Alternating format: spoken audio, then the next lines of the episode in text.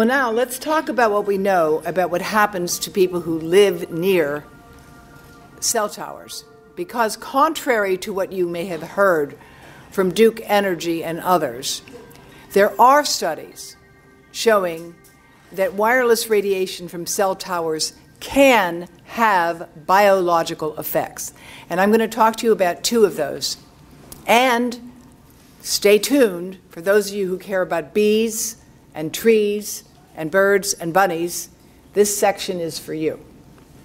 Studies have been done in India, where, as you, those of you who may have been there know, it's a very crowded, crowded country. And they were able to evaluate the effect of radio frequency radiation from mobile phone base stations, towers like, and this is what you will see in many, many places near India. And you have a couple of them around here. If your tower is tall and away from people, that's a good thing. But in India, you don't have too many opportunities to do that. It's so dense. So, what they were able to do was to compare people who lived within 80 meters, that's about 250 feet, to those who lived more than 300 meters, that's about 1,000 feet, away from towers. And remember, they had exposures that were lower, right? Lower than many countries. And what they found was specific types of biochemical markers in the blood that we know predict cancer risk and show inflammation. They showed significant increases in those things in the blood of people who lived closer to cell phones. I won't bother going through the tongue twisting names of those for those of you who are not basic scientists. And I should have asked, by the way, how many of you in this audience are basic scientists or bio- biologists, building biologists, even? Oh, so I'm going to keep it very basic for what I'm talking about here then. These are markers of the health of a population, and they showed a statistically significant indication of damage in the blood.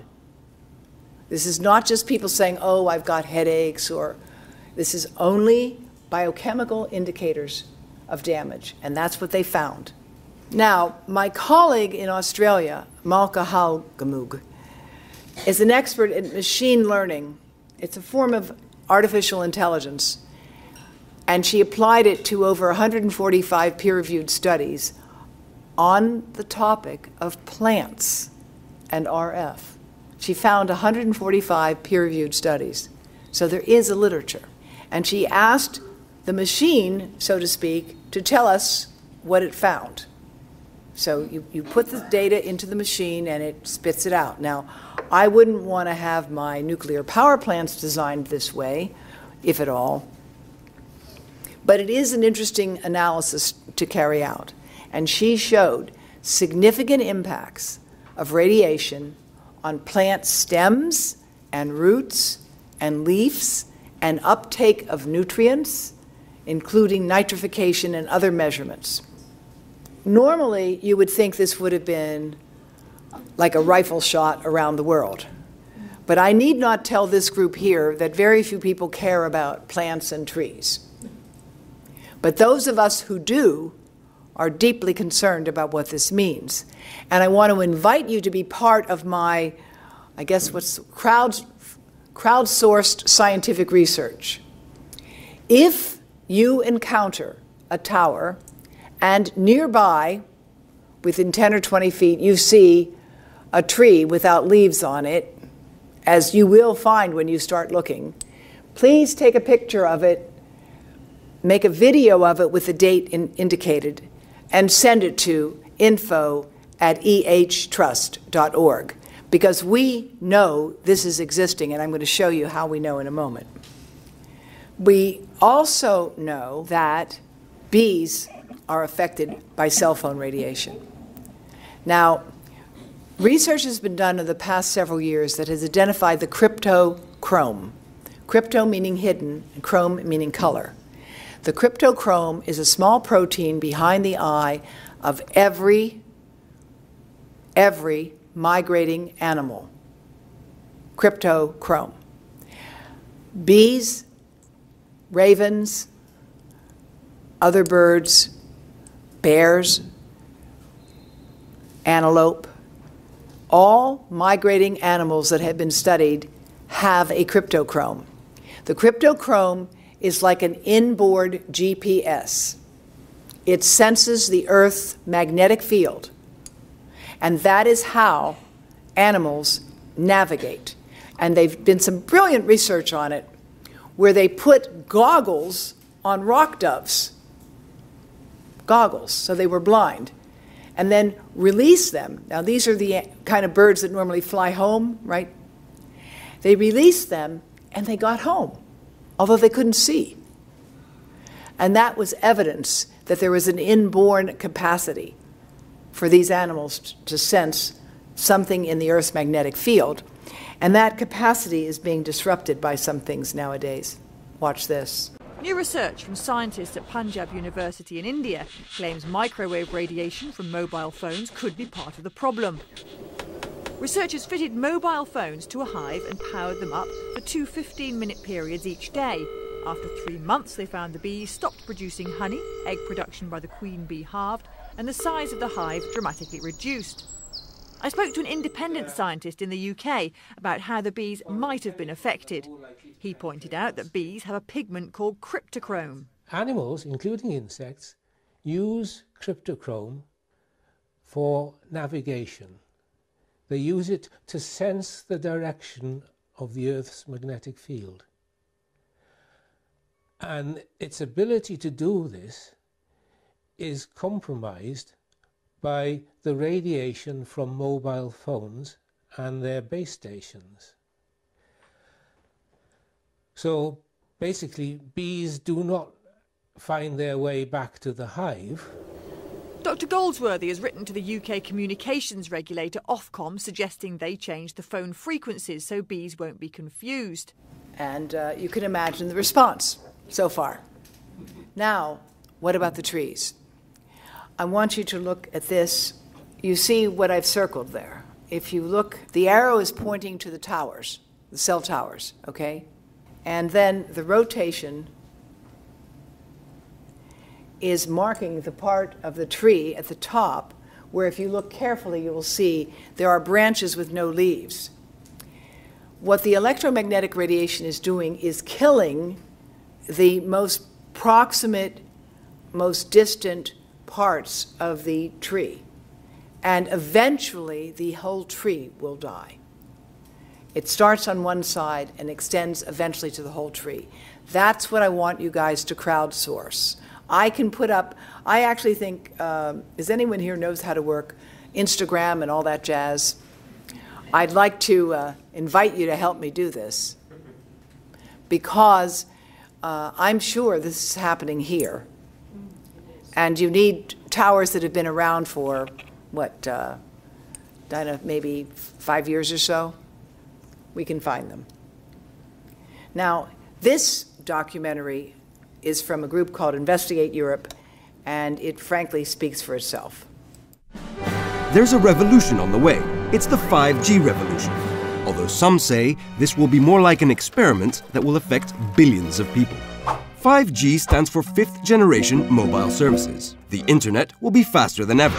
Downloading a high definition movie will take mere seconds. By 2025, the European Commission is planning for all urban areas across the continent to have seamless 5G coverage. This will enable a new age in the Internet of Things. Smart driverless cars and smart hospitals, smart fridges, coffee makers, and even baby diapers. But what citizens are not told is that for this to happen, countless new antennas will be added in our neighborhoods, our workplaces, even in our homes. Are mobile communications dangerous? The scientific community is divided. Some experts maintain they are safe, others have serious concerns. In 2011, the WHO classified electromagnetic fields associated with cell phones as possibly carcinogenic to humans. And studies published in 2018 showed that when rats were exposed to such fields, it increased their risk of certain types of cancer. Even among those who believe the technology is safe, many admit that more studies are needed. And for 5G, there are almost no studies. Telecom companies themselves have noted that electromagnetic signals may pose health risks. So why are the EU Commission and our governments turning a blind eye? They cite guidelines established by transnational scientific bodies. But Investigate Europe has found that these bodies are closed clubs. People with dissenting opinions are not invited in, and a significant number of the scientists involved have received funding from companies with vested interests in the 5G rollout. There is no risk free society. Other things we consume are also bad for our health, from alcohol to junk food. But if you don't want a hamburger, you can simply avoid hamburgers. With 5G, there is no opt out. And that's our dilemma, isn't it? That's the dilemma. This can be also found on our website as well. We go from the trees to the bugs. As you know, there are over a thousand different insects that are critical to pollination. Without pollination, we have no agriculture. 5G radiation has been shown in a peer reviewed publication to induce heating and disrupt behavior in insects. This is a very um, important study, and it was done by a group of scientists who often work for industry. They made models of insect bodies, and they showed that the wavelength of 5G, which is very, very small, resonates with the body of these insects. And you can see the difference, the 2G 24G, 120G. And again, you see much greater exposure in the model for the 120G on, on the right. And this is relatively recent research. And they say that this kind of absorption could lead to major changes in behavior as well as morphology over time. Now, this is what 5G looks like. You may have seen it here yet. It's, it doesn't have to look like this, by the way. It doesn't have to look this ugly. So if you're in a wealthy community or a community where people know enough to make a fuss, they can disguise it. They can put it in the school mas- mascot, they can put it in a very arty looking street lamp. Totally.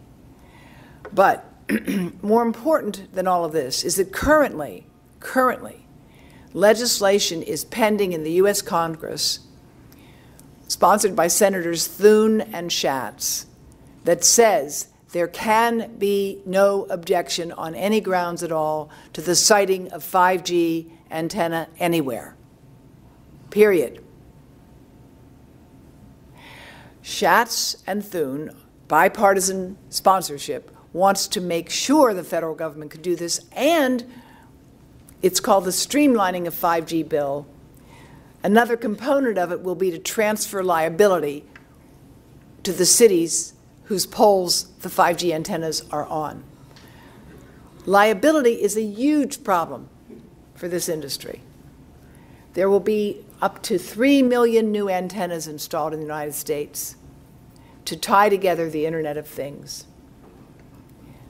The streamlining bills at the state level, as well as this federal bill I just told you about, are on the block, and it's up to you to organize letter rating campaigns to oppose this, these proposed legislation. Now, in case you need any other motivation, I want to share with you this video, and I'm curious to know how many of you have seen it before, that shows what the 5G system does when used as a weapon. Oh, These service personnel playing the role of an unruly mob at Georgia's Moody Air Force Base are about to fall prey to an invisible ray. The hulking panel atop this Humvee is part of what the U.S. military calls the Active Denial System, or ADS. It's designed to incapacitate enemy combatants with an unnerving, non-lethal sensation of intense heat. Watch as the ray silently strikes and scatters the crowd. The active denial system has three great characteristics. First of all, it's safe. Second, it's effective. And third, it has a tremendous range compared to the other non-lethal weapons that today's warfighter has. This is the heart of this 100 kilowatt transmitter. This is the gyrotron. 200 kilowatts of uh, electricity is fed in and 100 kilowatts of radio frequency comes out. That millimeter wave energy comes out an aperture underneath the main reflector, hits the subreflector, which illuminates that main reflector and sends a roughly antenna-sized beam downrange. Those holes that you see in the antenna are for the cameras and other visual equipment that the operator uses so that he knows exactly where that beam is going. It's operated by a joystick. The operator looks into the console, sees exactly what that antenna is aimed at, moves the joystick left, antenna slews to the left, same way to the right. Then when there's an individual who's identified as a troublemaker, he has a cursor. He can put that cursor on that individual, pull the trigger that's on the joystick, and the energy is sent downrange at the speed of light. The electromagnetic radiation released by the active denial system is similar to the microwaves in your microwave oven, in that it causes the water molecules in the target to become excited and heat up. But that's where the similarity ends. The ADS is designed to heat only the very surface of the skin. It does this by outputting only the carefully chosen radio wave frequency of 95 gigahertz. Even though it can easily penetrate clothing, the ADS generates a much shorter and safer wavelength of radio waves than those used in microwave ovens. The active denial system millimeter wave directed energy beam reaches 164th of an inch into human skin. So that is the most outermost layer of the skin, roughly equivalent to about three sheets of notebook paper. It is essentially affecting the pain nerves in the outermost layer of the skin, heating them up and causing an immediate repel effect. Even these stoic servicemen, aware of what's about to happen, engage, can't help but flinch when they feel the heat. This is the first time I've experienced the uh, beam from the active denial system, and it uh, feels like an intense warmth feeling, uh, kind of similar to opening a uh, very hot oven door, and uh, it's a compelling feeling that you want to get out of the way of this beam. If you were not expecting this, it would very definitely shock you and make you want to move. The ADS represents just the latest effort to devise an effective ray weapon. Well, I'm in favor of this, by the way. No, I am. I'd rather have this than bullets and bombs and killing people, but I really would rather not have it in my backyard. And the fact is, this is 95 gigahertz. Uh, the system they're talking about for our 5G now will be much less. But if you're if you realize that society needs weapons, you might as well try to make them non lethal. Now, in fact, this would not be a non lethal weapon. That is to say, it could kill some people because this is a very powerful thing. And uh, a healthy crowd of who might be coming into the U.S. Embassy, it might be a much better way to disperse a crowd than the techniques that we have used in the past. I recognize the need for national security and safety. So it's not that it's a bad idea per se for there to be weapons. But I don't want those weapons at my bedroom window.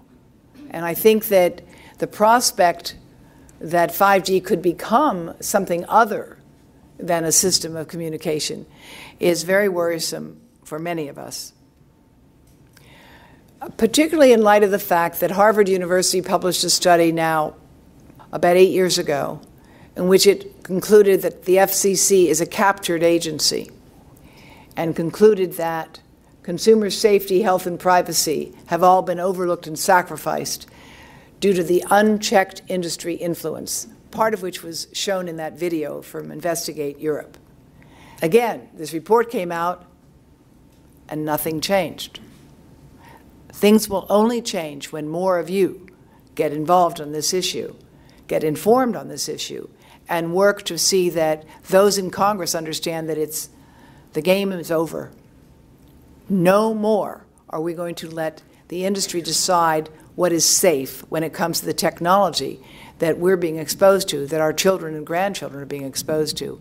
And certainly, given the proposal to expose people from space, I think many of us are very concerned about that. The U.S. today has among the highest allowable exposure limits in the world. Take a look.